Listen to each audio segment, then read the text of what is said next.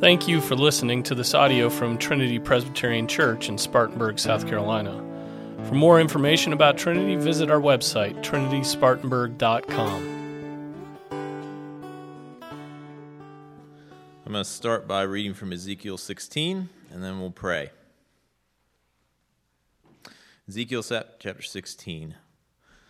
Thus says the Lord God to Jerusalem, your birth and your nativity are from the land of Canaan. Your father was an Amorite, your mother a Hittite. As for your nativity, on the day you were born, your navel cord was not cut, nor were you washed in water to cleanse you. You were not rubbed with salt, nor wrapped in swaddling clothes. No eye pitied you to do any of these things for you, to have compassion on you. But you were thrown out into the open field, when you yourself were loathed on the day you were born. And when I passed by you and saw you struggling in your own blood, I said to you in your blood, live. Yes, I said to you in your blood, live. I made you thrive like a plant in the field, and you grew, matured, and became very beautiful. Your breasts were formed, your hair grew, but you were naked and bare. When I passed by you again and looked upon you, indeed your time was a time of love. So I spread my wing over you and covered your nakedness. Yes, I swore an oath to you and entered into a covenant with you, and you became mine, says the Lord God. Then I washed you in water. Yes, I thoroughly washed off your blood, and I anointed you with oil. I clothed you in embroidered cloth and gave you sandals of badger skin. I clothed you with fine linen and covered you with silk. I adorned you with ornaments, put bracelets on your wrists and a chain on your neck. And I put a jewel in your nose, earrings in your ears, and a beautiful crown on your head. Thus you were adorned with gold and silver. And your clothing was of fine linen, silk, and embroidered cloth. You ate pastry of fine flour, honey, and oil. You were exceedingly beautiful and succeeded to royalty. Your fame went out among the nations because of your beauty, for it was perfect through my splendor, which I had bestowed on you, says the Lord. Let's pray. Heavenly Father, we thank you for today. Thank you for this time to gather in your church, with your church, and learn about your church, about the amazing work, uh, the amazing work that began on the cross, and it's still, and the story that is still being told uh, through time now. Lord God, we thank you for the great love story that is Christ and His church, and we pray you give us, uh, give us hearts and minds to look into it and to be dazzled for the next, uh, next few minutes here this morning. It's in Jesus' name we pray. Amen. All right, if you have a copy of the Confession, you'll know we are on chapter twenty-five on, of the church. You could be forgiven for wondering what took so long for this to come up. I mean, the ma- marriage and the civil magistrate got a chapter before the church did, uh, but we're finally to it. So let me read from the first, uh, we're going to read the first two sections together. They kind of go together. The Catholic or universal church, which is invisible, consists of the whole number of the elect that have been, are, or shall be gathered into one, under Christ the head thereof, and is the spouse, the body, the fullness of him that filleth all in all. The visible church, which is also Catholic or universal under the gospel, not confined to one nation as before under the law, consists of all those throughout the world that profess the true religion and of their children, and is the kingdom of the Lord Jesus Christ, the house and family of God, out of which there is no ordinary possibility of salvation. Now, Confession here introduces one of the most confusing theological distinctions uh, we have, the visible and invisible church. And so if I came up to you this morning and asked you, well, I'm going to just do it right now, what is the invisible church? Spiritual church. Spiritual church, all right. Elaborate. That actually, we're, uh, we have wheat and tares, so there's children of God mixed in with unbelievers. Mm-hmm.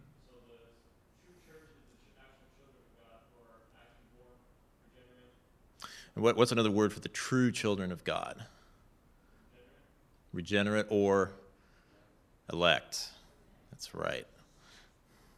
Yeah, that's right. So we, so the invisible church is, it is all those that God has chosen. It is the elect. When you hear the word invisible, it's easy to think that it's secret or mysterious.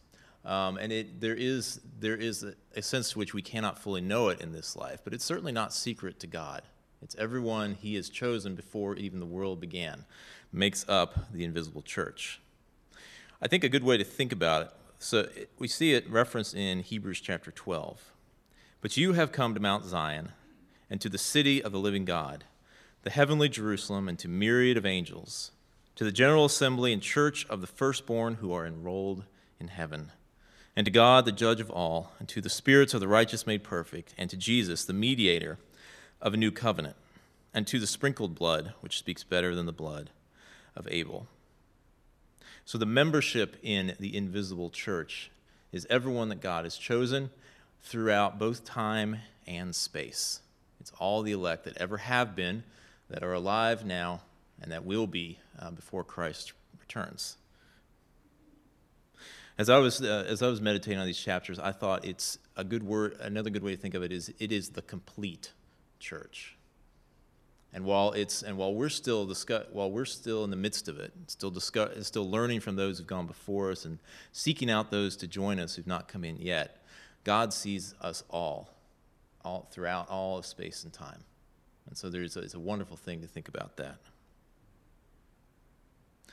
All right, so what is the visible church? Greg touched on it already. He talked about he talked about the makeup of the visible church is a little messier than of the invisible church. What's a good example of the visible church? It's kind of right in front of you right now. Local congregations. This this is this is part of the visible church, what we're doing right here. This is the visible church is best understood as a subset or a portion of the invisible church, which becomes visible when the elect come to Christ and then profess their faith and gather together. So Trinity Presbyterian Church is a local congregation of the visible church. Now, praise God, it's not the only one. We're going to talk about that here in a little bit, uh, but it is one of them. And we're going to talk about how we know that. We don't just say that because we put the word church out on the sign by the road. We're going to talk about what makes a church a church here in a minute. But before we do that, the Let's make sure the distinction is clear. So the invisible church is the church as God sees it. It's everyone who is his. Whereas the, whereas the visible church, it's, manif- it's what we see, or at least what we see partially. And as Greg mentioned, it's not, it's not, a perf- it's not all the elect in here. As Jesus said, the wheat and the tares will grow up together. So it's made about all those who profess the true faith. And the profession is very, very important. Uh, but there are some, we know that there are some who profess it because they're elect, because they truly love Jesus, because they do, they come where he has called them. But then there are others who are hypocrites, who profess it without truly believing it. But both of those come together in the visible church. Imagine we got everyone who loved Jesus. So imagine in this moment, let's say we got a huge planning event organization together, and we called together next week. Um, so n- next Lord's Day, we decide that everyone who loves Jesus in the world, who's alive right now, we're going to come together and worship him all together. And we got this massive conference together. You'd be, it would be, it would be awesome. You'd be bumping into brothers and sisters from all over the world. Most of them, they, most of them, you couldn't even speak to because they'd be speaking another language than you. And so you just have to, you you look at them and smile, maybe brandish your Bible or something like that. And uh, you'd know, I'm going to do that. We'll do. The, we'll uh, we'll get to talk again in heaven when we'll know and recognize each other. But let's say we were able to actually do it. Let's say every Christian alive today could gather in one place. Now, would that be, would that be the whole church? But what if we did it? What if we got every single Christian? Would that be the whole church? No. Why not? Who's missing? Those who've gone on before us, that great cloud of witnesses. That's a part that our brothers and sisters, every bit as much as those are alive today. So as vast as the visible church is, it's still just a tiny little portion of the of the full church, the full invisible church, that we, that God knows perfectly now, and we've got all eternity to meet and get to know in the time to come. And that's what the first two sections here are talking about. We are finite beings and cannot perceive the church across time. This is one factor that contributes to its invisibility, what we mean when we say invisibility from our perspective. It's not that God's hiding anything. It's that we can only, you know, we can only see a little bit of his plan and his people as it unfolds before us right now. That's one limitation, but also there's also our, um, the true church, the visible church is also limited by sin. Sin darkens our own perception. And sin, but the purity of the but the purity of the church is also compromised by those who profess faith uh, without meaning it. So sin still taints the visible church today, and so we cannot fully know it. There are, there are many, there are many, there are many who have been here in this room. Uh, there are many that, there are many that your elders tremble are here today that profess faith but do not believe it. That's why, that's why the sermons come with such unction and such power. That's why we, you know, that's why we press on personal devotion. That's why we press on, you know, being with the church, because we don't want anyone to think that, well, I came there, I came to church a few times, so I'm good. We don't want any, we don't want to grow weeds or tares in this little wheat field that we're responsible for. We would like, the goal of every good elder and shepherd is to make sure that all the members of his own visible church are truly members of the invisible to come. As much as depends on us. Let's look at chapter, let's look at section three. Is that distinction clear? Have you ever been confused by the visible-invisible distinction before? No? All right, sharp bunch this morning. Unto this Catholic visible church, Christ has given the ministry, oracles, and ordinances of God, for the gathering and perfecting of the saints in this life to the end of the world, and does by his own presence and spirit, according to his promise, make them effectual thereunto. So now for the remaining chapters, the confession is going to look, look exclusively at the visible church. The invisible church, it is what it is. It's God's responsibility. And while we take great comfort, great comfort in knowing it is there, our concern is primarily for what he's given us here, and the church, particularly the churches that we belong to. Now let's say, now let's say you're on vacation, uh, coming up soon. Um, I know it's odd to say at the end of the summer, but I usually vacation in the fall, so that's where my mind goes. You're planning your vacation, and you're and you're looking for a place to go for church because you're going to be on vacation over a Sunday, right? You all pick churches when you go on vacation, right? Okay, good. You should be. How do you find a good one? What do you look for? This is a real question. What do you look for when you look for a church that's not your own to worship at?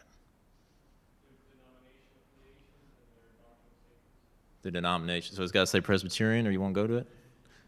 Okay. All right. All right, so denominational affiliation, doctrinal standards. That is, those are some criteria. What else? Mm-hmm.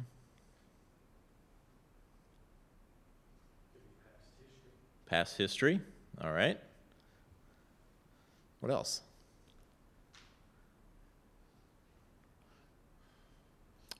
Yeah. Um, presumably, you'll go on vacation. You're going to do something on Sunday. Mm-hmm. So you look it up in the phone book. You look at the... No, no one here but you looks up in the phone book. Well, you know, however you want to do it. How does one find a church in a strange town on the internet? You must not. All right. Mm-hmm.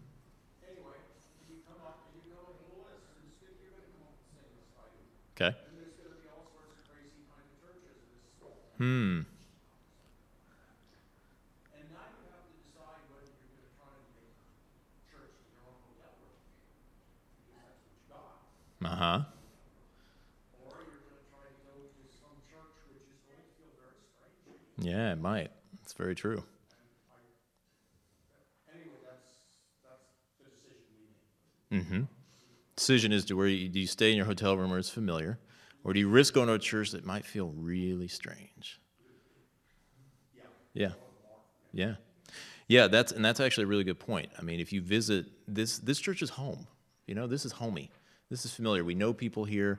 We have an idea what to expect. We feel welcome. We feel like we belong. Go to other church. Everything's different. You got to meet new. You got to meet strangers. Very hard for introverts like me. Um, the order of worship is not going to go exactly the same. There's going to be all the the preacher the preacher may only preach for ten minutes and then he's done. That would be awful. There's going to be all kinds of incident. There's going to be all kinds of inc incidental sources of awkwardness when you visit. But the question at the end of the day is: Is that mean it's a bad church? No, not necessarily. Some of that could just be your emotional response to an unfamiliar environment. So whether you're whether you're on the internet and you're reading the history of the church, or looking for a denominational affiliation, or a doctrinal statement, or going on there, I mean, I hope you'll go on there and at least preview a sermon or two, if, the, you know, if they're posting online, listen to the preaching of the word. So whether you're in advance or you're sitting there in the pew, how do you, how do you decide whether it's a true church? How, what do you tell your kids afterwards? Do you just shrug and say, well, that was different, let's never do that again? Um, do you set yourself, do you set your own emotions and feelings up as the standard? No. Now, why do I do all this? I mean, there is a practical consideration. You should be, you, you should never take a break from the worship of the Lord. And so if the Lord calls you away from your home church, you should be looking for another good one to go to. Now, some of us have come here, you know, some of us have come here more or less, you know, more or less recently from other churches as well. We made a decision that, uh, that the Lord wants us here. And there's criteria, there were criteria that we brought into play or should have been. This is where uh, this is where Reformed Christians have talked about the marks of the church, the marks of what makes a true church and distinguishes it from the others. The confession is going to touch on these, is going to kind of assume these. It's going to talk about these in a high level. Some other Reformed confessions of the same time were a little more clear in that. We're going to look at it a little bit. But here's a quick summary. So what are the marks of the true church? Let me make the question a little more pointed. Does anybody know? There are three. Administration of the sacraments, that's right. You don't, sorry? Faithful preaching. Faithful preaching, that's right. Church and church discipline. Let's talk, so let's talk about the preaching of the word first. Romans chapter ten says, how then will they call on him in whom they have not believed? How will they believe in him whom they have not heard? And how will they hear without a preacher? How will they preach uh, unless they are sent? Just as it is written, how beautiful are the feet of those who bring good news of good things. However, they did not all heed the good news. For Isaiah says, Lord, who has believed our report? So faith comes from hearing, and hearing by the word of Christ. And I love this passage that Paul writes because it not only speaks of his own preaching ministry, but, talk, but references Isaiah hundreds of years earlier and his preaching ministry. Isaiah had one of the most frustrating Uh, because he was sent to people, you know, he was one of the most eloquent preachers the church has ever seen, and he was, and very few people listened to him when he should have. But it also makes the point that the preaching, the speaking, not only the written word, but it's the spoken word has been a part of the church since it was founded. Paul, Paul writes in First Corinthians, for indeed, Jews ask for signs and Greeks search for wisdom, but we preach Christ crucified. To Jews, a stumbling block, and to Gentiles, foolishness. But to those who are called, both Jews and Greeks, Christ, the power of God and the wisdom of God. That's one of the signs of faithful preaching. It never quite lines up with where, where we think it should when we come in.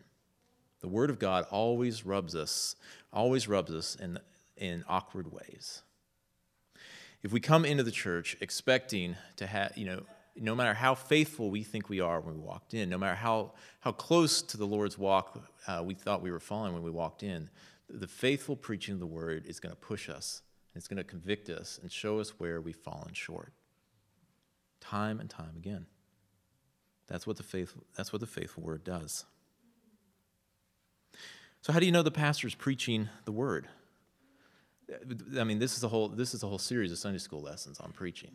But I'm going to say something very simple this morning. Is he preaching from his Bible? This is a ba- you know, it's a very simple thing to see. When your pastor, when your pastor climbs into the pulpit, he's got a Bible with him, and he's got whole, whole scripture passages in, uh, in his notes. Uh, the Bible's everywhere in what he does. Have you ever been in a church where the pastor, he gets up, and he op- flips open the Bible, and he reads half a verse, closes the Bible, and that's the last time you see it ever again? Yeah, we've all seen that, haven't we? This is not to, you know, and this is not to say you're expositing long passages every time. Sometimes your pastor will get up and read one verse, very simple, and then spend the rest of the time pulling out, you know, reams upon reams of truth from that single passage. It's not like there's a requirement that we get through whole chap. Yeah, we we definitely don't get through whole chapters every Sunday here. That is an unreasonable expectation, but it is all based on the word, and a great way to start is by just looking at, you know, is the pastor using the Bible? And, you know, another way that you know if the pastor is using the Bible is if you have your Bible open in front of you. This is, this is a basic bonehead Christianity this morning. Do you have a Bible open in your laps? Matter of fact, I'd like to challenge, matter of fact, I'd like to go off on a tangent here and challenge you, if, because I've been convicted of this recently, that you should have a, re, a physical Bible on your lap. If you pull out your phone, if you pull out a tablet, of which I'm guilty, um, you know, you will have you will have you'll have lots of distractions potentially popping up. You can squash some of those by silencing notifications and turning on vibrate and all that, uh, but there still will be the tendency like, oh, let's see if an email's come in. You know, let's let's check my let's check Twitter. Um, you know, let's see. You know, let me let me jot down a note. And as you switch over to your notes app, then you'll pull up the notes from your to-do list for the week ahead. And now your mind, even if it's just for a second, your mind is not there. I'm gonna go. I'm gonna press a little further. Now, many people take notes on a sermon. Note-taking is a wonderful discipline, wonderful discipline, helpful practice. But be careful how you approach the preaching of the word. It's different than what I'm doing right now. This is Sunday school, so you should definitely be taking copious notes right now. This is good stuff, y'all. So make sure you're getting this down. But think about, when you think about preaching, think about it differently. Think for a minute that, you know, imagine for a moment that Jesus walked in this morning and he, he stood up at the pulpit and preached to you. That he did, like he did in the synagogues of old, he pick, took a portion of the law, read it, and then expounded upon it. Would you be taking notes at that moment? No. No, the correct answer is no. Shake your head. No, you'd be sitting there in awe and wonder, and you'd just be soaking in every syllable that he uttered at that time. You wouldn't need notes. So now think about that. So now think about your own note-taking practice. I'm not telling anyone don't take notes during a sermon. There are things that will be said that you'll need to remember, whether you have to, you know, whether you have to write in your cuff sleeve or inscribe in your eye, you know, eyelids, whatever. But think about how you take notes. Because if you're talking to some, if you're listening to someone you love, You're not taking. You're usually not taking copious notes while you're doing it. You're listening and bringing it in. So think about, and particularly think, particularly if your note taking requires you to be looking at a screen, using, writing furiously with a pen, you're going to be so captivated on trying to get every point that you may miss the very, you know, you may miss the overall thrust and the theme that you really need to, that you really need to work with, or you may be so busy writing down the first point that that you missed that you missed the third point that you really needed to hear. So remember that preaching is different. It is not a lecture. It is not a lesson. It's not even a Bible study.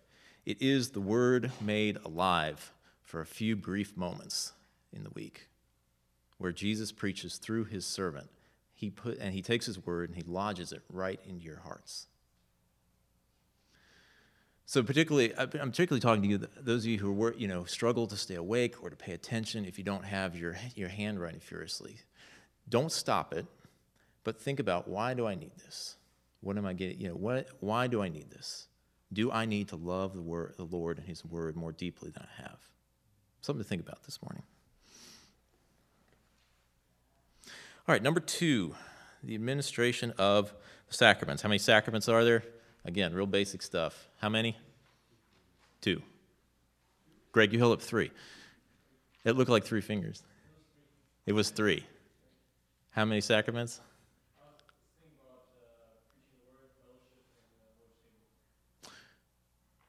Okay, now I'm really confused. There's uh, one you kind of left out there.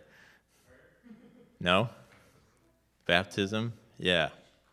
We have only, so prayer is important. It's not a sacrament. What? Means of grace. The sacraments are parts of the means of grace, but yeah. All right. All right, for the benefit of Greg, there are two sacraments, and we see them in Matthew twenty-eight. When Jesus came up and spoke to them, saying, all authority has been given to me in heaven and on earth. Go therefore and make disciples of all the nations, baptizing them in the name of the Father and of the Son and the Holy Spirit. And then we hear the other one at least once a month from First Corinthians eleven. And what we know is the, uh, for I received from the Lord that which I also delivered to you, that the Lord Jesus in the night in which he was betrayed took bread. And when he had given thanks, he broke it and said, this is my body, which is for you. Do this in remembrance of me. In the same way, he took the cup also after supper, saying, this cup is a new covenant in my blood. Do this as often as you drink it in remembrance of me. For as often as you eat this bread and drink the cup, you proclaim the Lord's death until he comes.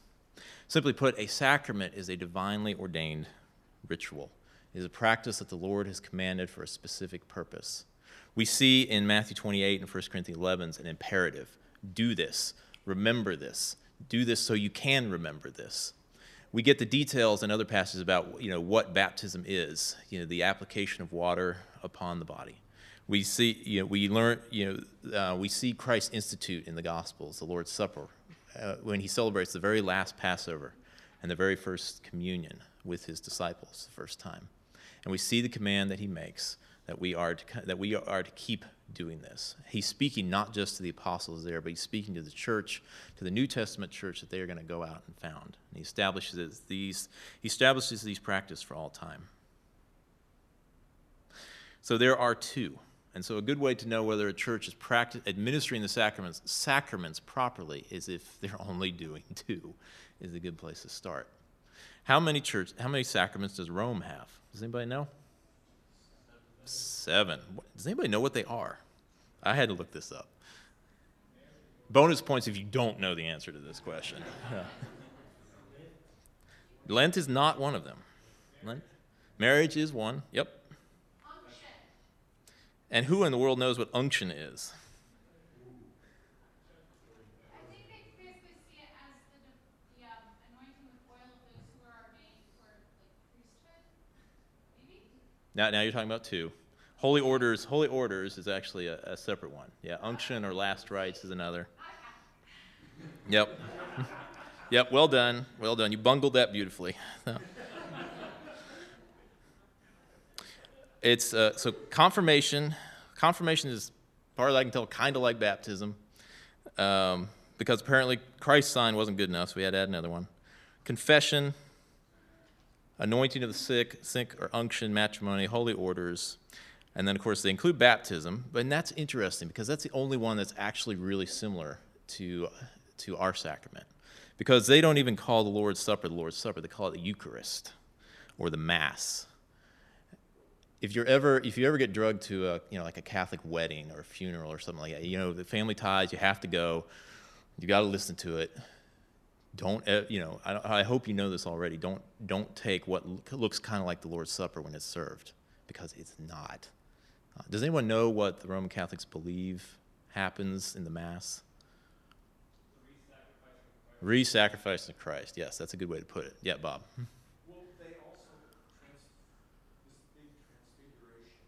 Transubstantiation, yeah. Yep, yep, good. Badly done. And it's very important because it makes the priests very important because they're essentially creating God. It's a good job. He pays well. Yeah, the most. Yeah, I had to. I had to. Uh, I was on a film crew for a Catholic wedding once. That was an enlightening experience. Um, What, what I love about Catholic services is they look really fancy, right up until that priest who's been waving his hands and you know making hand motions and swinging, swinging stuff around. All of a sudden, he has to preach a homily for a few minutes. And then it literally sounds like that pastor of Princess Bride. Marriage, marriage is what, we, you know. He gets up there with this squeaky, effeminate voice and makes this absolutely pathetic attempt at a sermon for about fifteen minutes. And it's like, ah, yeah, there's no power here. But what's really interesting is they serve Mass, uh, what looks sort of like the Lord's Supper. And when he's done, he takes all the leftovers and he puts them in a cup and he stirs around some water and drinks it. By the way, your elders don't do that. We, we put it all around the sink when we're done, which would horrify the Catholics because, like what Bob just said, they believe that's Christ's body all over again. They believe they just, they, they believe the crucifixion just happened right there before your eyes again. So you don't dare just pour that down, pour that down the drain. That is not what the Lord's Supper is, and that's not, and that is a, and that is one of the biggest areas of distinction between us, between the marks of a true church, and the marks of a church that has fallen away. Because actually, Bob indicated very well. That's an amazing thing, and it's something that the priest is right at the center of. So beware when a church takes what belongs to Christ and takes it unto themselves to try to do, not to mediate. And um, excuse me, let me use the words carefully here. Be careful when a church no longer stewards the mysteries of God, but offers them directly in their own authority. That's the big lesson to take away from this. Greg, did I see your hand up? Do you have a question? Okay. Faithful practice of discipline. And this is the this is the controversial this is the really controversial one. I'll read two passages here from Ephesians five and Hebrews thirteen. Hebrews five, beginning in verse eighteen, says, "And do not get drunk with wine, for that is dissipation, but be filled with the Spirit, speaking to one another in psalms and hymns and spiritual songs, singing and making melody with your heart and to the Lord, always giving thanks for all things in the name of our Lord Jesus Christ to God, even the Father, and be subject to one another in the fear of Christ. And then Hebrews thirteen seventeen says, obey your leaders and submit to them, for they keep watch over your souls as those who will give an account. Let them do this with joy and not with grief, for this would be unprofitable for you. The goal of the church, remember the goal of the church is to draw out the members of the invisible church visibly, which means the pursuit of holiness is what is one of the great concerns of the visible church. Discipline produces holiness, and when we hear the word discipline, we shiver because we're modern Americans. We don't like to be told what to do. We don't like to think that anyone has the authority to do it. So we hear it in a very negative connotation, and that's partially that's appropriate. Discipline is negative. Don't do that. Stop doing that. Do this instead. There are those imperatives, the rebukes, the confrontation that have to happen. But discipline is also positive. That's one of the other reasons for the preaching of the word. That's one of the other reasons for bowing our knees in prayer and praying.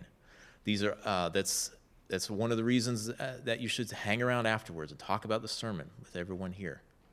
There's also discipline is also positive. It's giving you what you need, uh, what you thirst for, what you hunger for, what your body, what your mind, what your family, what your children need that week. Discipline imparts that to you, and then when you stray from it, there's correction there as well. So again, you're in that vac- you're in your vacation church, and you're looking. How do you look for discipline? I mean, does that mean you ha- does that mean the pastor has to get up and excommunicate somebody that Sunday, or you won't know if they practice discipline? I, I really hope they don't do that. Do it that often. Um, no, it's more than that. You know, that would certainly be one one aspect of it. But really, one of the best ways to see discipline is to see: do people love each other? Do people love each other in the church? Because that's what dis- because discipline is loving when it's uh, when it's rightfully practiced, and it produces love in people as well. I think one of the saddest things I've seen, even more sad than you know, I think one of the saddest things I've seen in churches is churches ten, twenty times the size of this that clear out ten times as fast, you know, as soon as the benediction's spoken. People hustle out the back door. There's a lot of there's there's lots of reasons for that. I mean, yeah, Applebee's, you got to get there. Um, but you know, it also means where are the elders and deacons in that church?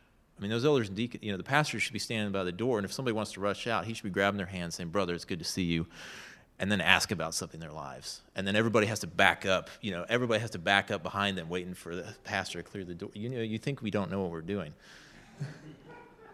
You know, where are the elders going around talking to people and find out what they're struggling with? Granted, that's not the only thing that keeps people in a building, but it's one of the, it's one of the things it does.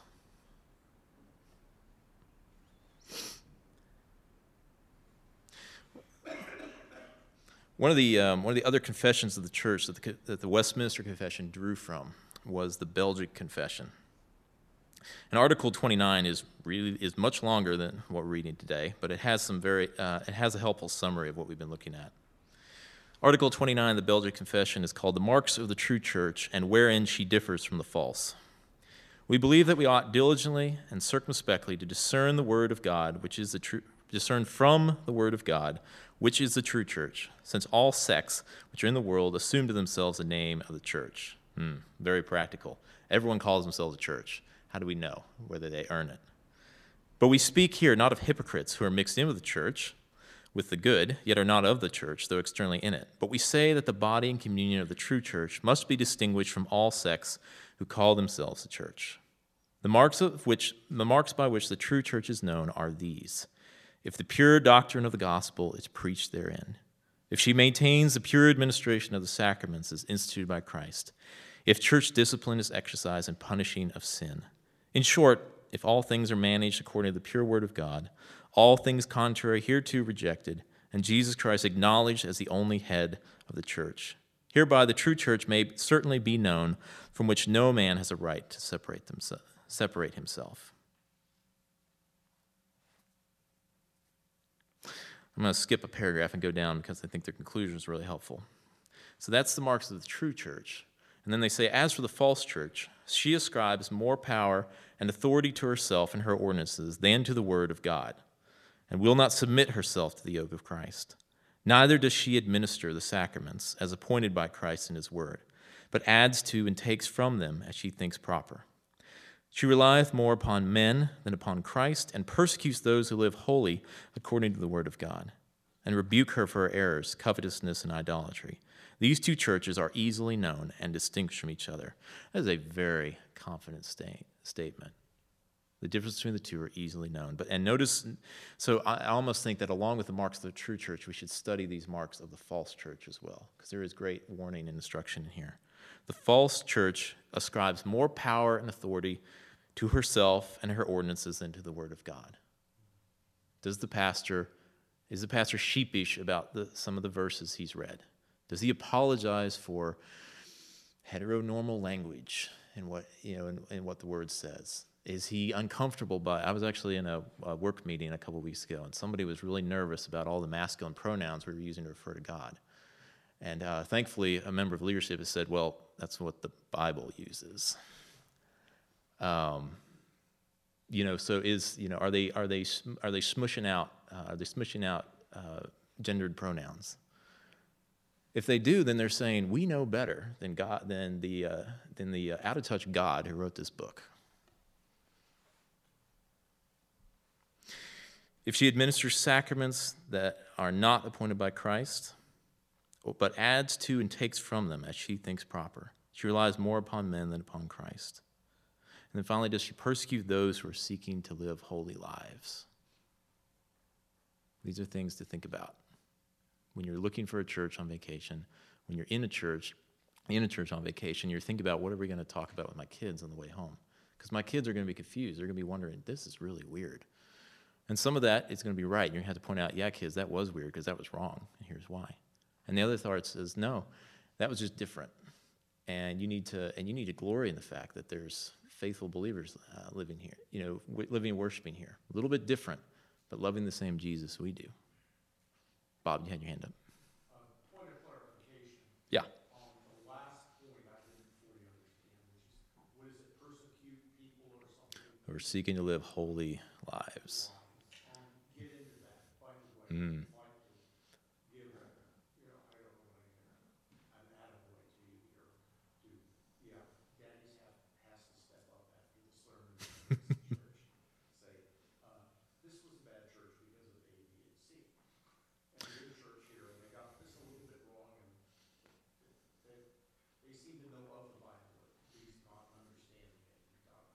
I think you, I think. Well, let me speak that last point. So you talk about daddy needing to step up and show where the church is wrong after. I think you need to be very careful with that, even on vacation. Yeah, I mean, I think um, there is a tendency in all fathers to be little, to be little popes, to be little priests, and to think they're the only ones that their family needs. I mean, that's a huge, that's a huge subculture. This is where I always get. This is, this is why this teaching is so important, because we will always set ourselves up as the authority. And so it's very, e- so we've just seen the church, one of the marks of a false church is a church who takes more authority unto itself, unto herself than God has given her. But we can do the same in the family. So even when we're visiting a church that's new and different, we need to say, you know, one of the reasons we need to remind our children and point out the discomfort and the awkwardness is to recognize that that's good. It's good for us to be pushed and to, you know, see things differently. Um, because we, you know, our familiarity and our comfort is not the ultimate standard when we're in the pew. Honestly, if I wanted to be comfortable, I would not be here on Sunday morning, because I already know there's something. I've already been convicted preparing this lesson, and Andrew hadn't even got to preach yet, and you know I, something's going to come. So we do not want our children to be, you know, that we do not want what is familiar and safe to be what is right. So we need to be careful with that. For those, and that's true for, and so for those who persecute holy lives. I would be looking. Uh, be careful for churches that are, that are going to affirm everyone in their midst, affirm their choices, affirm their struggles, tell them that they're okay, everything's okay. Because those who live holy lives will want their sins brought out. So I would say, look for a church that is willing to preach on sin as well as grace, because God's people need to hear about hear about both. And be careful for a church that's going to dismiss conviction of sin and say, you need to stop feeling so bad about yourself. You need to, you know, you need to, we need to, we need to, we need to confess our sins and trust in God's grace and we need to do both, because God's grace is cheap if we don't if we don't understand our sin, and our sins and our sins lead us to despair if we don't grasp God's grace. So I think both of those have to be held. All right, five minutes. I think we'll make it. Section five says, the purest churches under heaven are subject both to mixture and error, and some have so degenerated so as to become no churches of Christ, but synagogues of Satan. Nevertheless, there shall always be a church on earth to worship God according to his will. I like Romans eleven here. There's a lot going on in Romans eleven, but it references one of my favorite passages in the Old Testament. Paul writes, I say then, God has not rejected his people, has he? May it never be. For I too am an Israelite, a descendant of Abraham, of the tribe of Benjamin. God has not rejected his people, whom he foreknew. Or do you not know what the Scripture says in the passage about Elijah, how he pleads with God against Israel? Lord, they have killed your prophets, they have torn down your altars, and I alone am left, and they are seeking my life. But what is the divine response to him? I have kept for myself seven thousand men who have not bowed the knee to Baal. In the same way, then, there has also come to be at the present time a remnant, according to God's gracious choice. But if it is by grace, it is no longer on the basis of works. Otherwise, grace is no longer grace. Paul in Romans eleven, he is wrestling with the falling away of many of the children of Israel. Christ has come, and many of the Jews have not, not seen him for who he is. And so he is burdened by this. And many of his, and many of those, many of his fellow Israelites who believed in Christ were burdened as well, and so he's trying to wrestle through with what does this mean. And he like and he like Elijah in First Kings nineteen says, Lord, this is it. I've preached faithfully. I've been persecuted. There's no one left. He's tempted to that same despair, and God's command, you know, and God's reassurance comes to him. I have kept for myself those who have not bowed the knee. There will always be the there will always be the pressure to bow the knee to Baal, to bow the knee to whatever deities have in his moment in the world at that time. The church will always be up will always be in opposition to that. It will always be swimming upstream against a current, an uncomfortable current, to bow down, to conform, to go along. And yet, and yet that glorious statement at the end, there shall always be a church on earth to worship God according to his will. There will not just be individual Christian. There's a Christian over there. There's a Christian over there. There's one over there. No, there will always be not only that, not only Christians who persevere, as we looked at in chapter seventeen, but there will be Christians together who are who are being preserved. Faithful, you know, faithful, faithful churches will always be there. They'll sometimes they'll be hard to find. Sometimes throughout history they have been hard to find, but they will always be there. The Lord will never be without a witness in the world. So you might think about the you might you might think about um, section four and five. Oop, I missed section four actually. Let me go back to section four real quick. The Catholic Church hath been sometimes more, sometimes less visible, and particular churches which are members thereof are more or less pure, according as the doctrine of the gospel is taught and embraced, ordinary ordinances administered, and public worship performed more or less purely in them. I skipped over this one because we actually talked about a lot of these points already. It's here that they t- the confession references and touches on those marks of true church that we talked about. And they po- and you can think about this by saying the tr- the visible church is never completely pure. We don't look for per- personal perfection in this life. We don't expect perfect churches either. And yet, chapter five, and then yet section five reminds us that even in an impure church, A, pure, a church that is mixed with saints and sinners in the pews together, that's you know that's held back by the sins of, of officers and members alike, can nevertheless be a true church. And this again takes us back to that invisible, visible distinction. The invisible church is perfect because it's based upon God's choice, those that are chosen. Whereas the visible church, the visible church is is, is faithfulness determined by its profession. What does it profess and proclaim to its members and to the world outside? That's how we will know it's faithful. Uh, I was reading G I Williamson's commentary on the, on the confession in preparation for this. He has it's very helpful. He said, he said, let's you know, could we ever imagine for a minute that you had a church of such polished, you know, such polished and accomplished hypocrites that they seem to do everything right? They seem to preach the word of God. They seem to, uh, or they seem to administer the sacraments perfectly. There even seems to be church discipline, and yet they're all faking it. The whole room, on Sunday morning is just faking it and going through the motions. He said, he said, could that ever be? And he said, no, it couldn't. Yes, it, when, the tr when the church is faithful, you will have hypocrites in her midst. You will have those who are just pretending. But you will never have everyone pretending at the same time. Because where the true profession is, there the true believers will gather to hear God's word preached, to hear, to receive the sacraments, and to and come under the discipline. And so that is a glorious thing. When you find the marks of a true church, you will know you will find true Christians in its midst. That's a glorious promise of God. And then we're here at the last, uh, we're here at section six. I'll just say this real quick. There is no other head of the church but the Lord Jesus Christ, nor can the Pope of Rome in any sense be head thereof. And this is the, this is the revised version. The Uh, the original version here is about twice as long, and it goes on to call the Pope of Rome the Antichrist, that, the, that man of sin, and a whole bunch of other uh, biblical name-calling going on, which was way overboard, uh, it went too far, but was completely understandable given the context in what they were writing. That was the great enemy. That what they were, that they were warning their flock against the great enemy they were facing at that time. Um, it'd be tempting to. Uh, that's an interesting study. Um, the you know the changes made to the confession that came out teaches an important truth. This is not this is not new revelation hand down on high. This is faithful pastors and elders trying to um, trying to understand, apply the word to every generation as it comes. So it does change. Last thing I'm going to read. Last thing I'm going to read is from a. a um, children's adaptation of Pilgrim's Progress, because I pull Pilgrim's Progress into all my Sunday school lessons.